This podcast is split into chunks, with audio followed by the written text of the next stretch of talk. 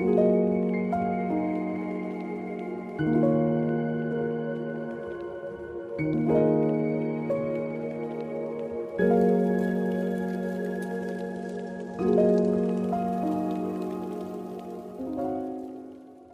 что, друзья, всем привет! С вами снова я, Федоров Сергей, и это новый выпуск моего подкаста. И сегодня мы поговорим о фантастических и вымышленных мирах в мире литературы. Хочется сказать от себя, что на данный момент я занимаюсь антиутопией, которая будет состоять из трех книг, и в ней присутствует отдельный мир такой иной реальности. Я, конечно, не буду сейчас детально рассказывать, о чем она, просто намекну, что это история исхода определенных событий, так сказать, мои какие-то фантазии на эту тему. И в этой ситуации мне приходится работать и прорабатывать отдельный мир, составлять изучать какие-то его детали, реальность, персонажей, их мысли и многое другое. Я не знаю, когда конкретно это закончу, но именно сегодня, основываясь на своем опыте и том, что я прочитал об этом, я хочу донести до вас некоторые мысли. Поэтому давайте не будем тянуть и, пожалуй, начнем.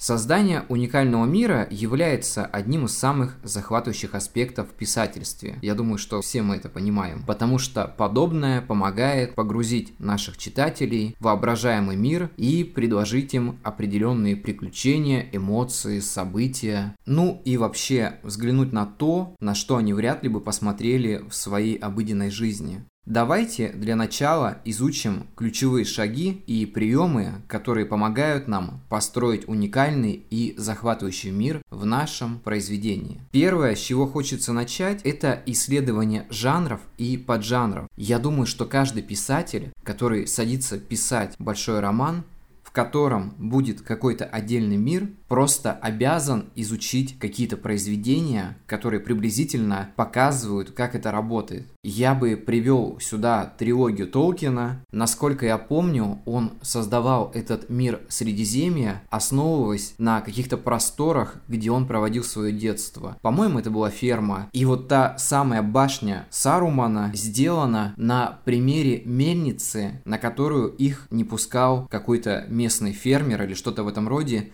и поэтому он возвел из него такого антагониста, что в итоге нам показало довольно плохого, но в то же время колоритного персонажа. Вся эта территория, где он проводил свое детство, стала основой того, что в итоге было написано в его прекрасной трилогии. Я думаю, что на тему создания мира Средиземья на примере Толкина стоит записать отдельный подкаст. Если вам будет интересно, то пишите, и мы обязательно это сделаем. Почему перед тем, как написать о какой-то отдельной реальности, имеет место почитать известную литературу? Ну, во-первых, это опыт. Это жанры, которые помогут вам определиться с тем, что вы хотите в итоге показать людям. Если это какие-то приключения, мир фэнтези, то здесь, конечно же, Толкин, Роулинг, Джордж Мартин и многие другие авторы. Если мы говорим о мире антиутопии, то здесь, конечно, Орел, Хаксли, быть может даже Замятин, хотя я его не очень люблю, но пишет он довольно неплохо. Когда я решил писать антиутопию, я вдохновлялся Хаксли и Оровым. Мне кажется, это два автора, которые отлично передают такой серый дух тоталитаризма, дух общества, которое стало настолько невыносимым, что когда ты это читаешь, ты понимаешь, что это не просто отдельная реальность, это такая тонкая грань, что протяни руку, и оно уже окажется в нашем мире.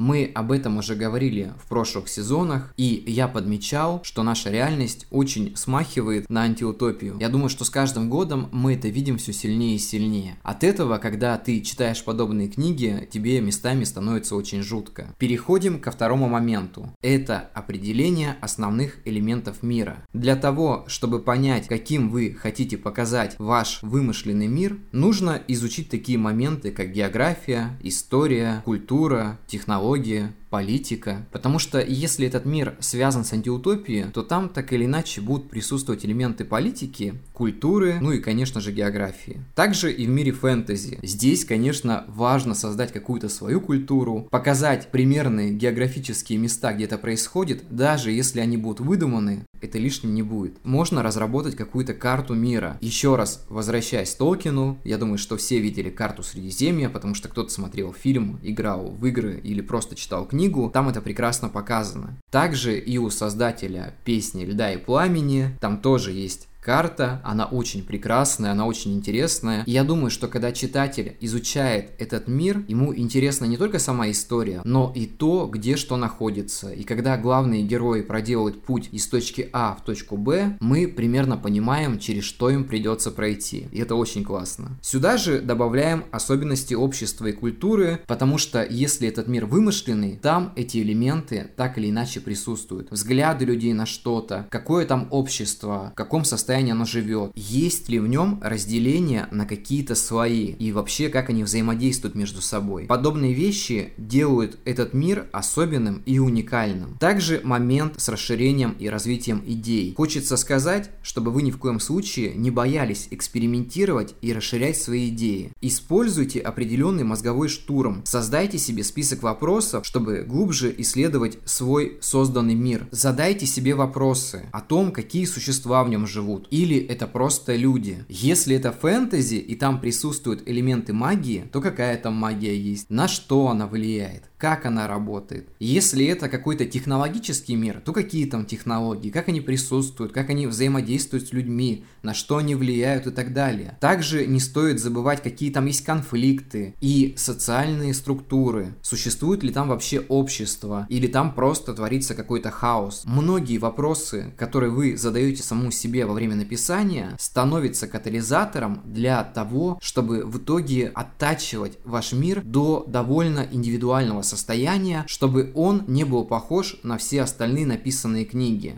Иногда даже интересно, когда мир какой-то технологии и мир магии между собой как-то сочетается. Мне почему-то сразу вспоминается что-то в стиле Final Fantasy. Я, конечно, небольшой фанат, но играл в пару игр, и мне очень даже зашло. И вот там эти вещи прекрасно сочетаются. Давайте немного вернемся к нашей теме и продолжим дальше. Следующий момент – это описание и детали. Здесь мы еще раз возвращаемся к географии. Мне хочется отметить, что нужно прорабатывать такие детали, как ландшафты, континенты, океаны, горы. Сюда же хочется добавить климат, и о его влиянии на жизнь обитателей. То есть, если это какой-то жаркий климат, соответственно, люди в нем выживают и спасаются от жары. У меня в антиутопии все происходит после очень плачевных событий, и от мира, от большей части, осталась одна большая пустошь. Есть какая-то определенная территория, где люди живут вполне нормально, место, которое не задело определенными событиями, но при этом вся остальная часть мира – это огромная пустыня. Хочется немножко раскрыть тему культуры и общества. Мне кажется, что в хорошем произведении, где присутствует какая-то отдельная реальность, неплохо было бы разрабатывать свою уникальную культуру и социальные структуры вашего мира. Определить, на каком языке они разговаривают, какие у них обычаи, религия, система, в которой они живут и социальные классы. Я думаю, что социальные классы имеют больше отношения к антиутопиям, потому что в каждой антиутопии они отлично раскрываются. У Орла это рабочий класс, люди, которые живут немножко выше. Ну и, конечно же, большой брат, который продолжает за всеми следить. Также нужно учесть влияние культуры на поведение и взаимодействие персонажей в произведении. Если они смотрят на мир какими-то определенными взглядами и придерживаются каким-то определенным культурным ценностям, то можно создать персонажей, у которых будут иные взгляды. И в этом возникает какой-то определенный конфликт, на котором может основываться весь сюжет. Либо человек, живущий в определенных правилах, вдруг понимает, что что-то здесь не так. Почему-то все двигаются в одной траектории, хотя он часто часто себя на мысли, что хотел бы жить иначе. В конце концов, он понимает, что весь этот мир – это всего лишь иллюзия. В этом моменте у меня немножко разыгралась фантазия, поэтому давайте продолжим дальше. Буквально в прошлом выпуске я говорил о таких моментах, как сенсорное ощущение.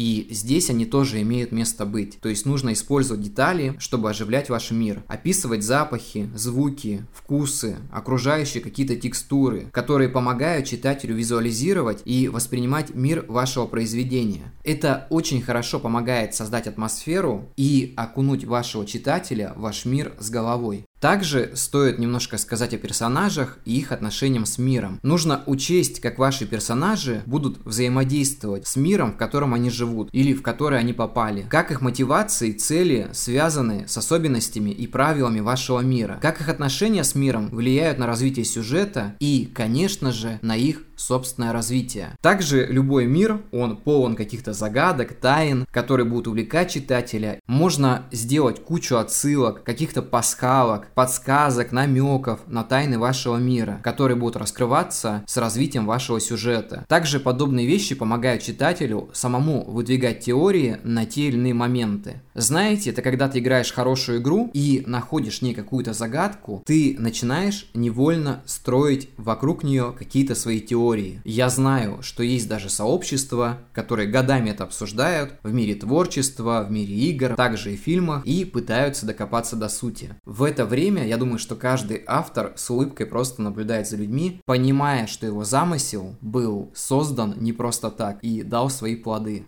В заключение мне хочется сказать, что создание уникального мира это очень волнующий и творческий процесс, который требует большого внимания к деталям и представлению вашего произведения как отдельного мира. Нужно помнить, что ваш мир должен быть увлекательным и соответствовать вашему замыслу, тону и жанру произведения. Поэтому старайтесь максимально прорабатывать ваше произведение до мелких деталей. Я думаю, что это очень увлекательно, интересно и поможет вашему читателю с головой погрузиться в историю, которую вы создали. Ну и, конечно же, вам самому это должно быть в первую очередь очень интересно. И тогда ваше произведение обязательно найдет своего читателя.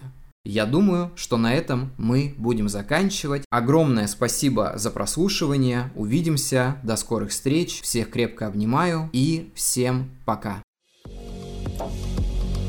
thank you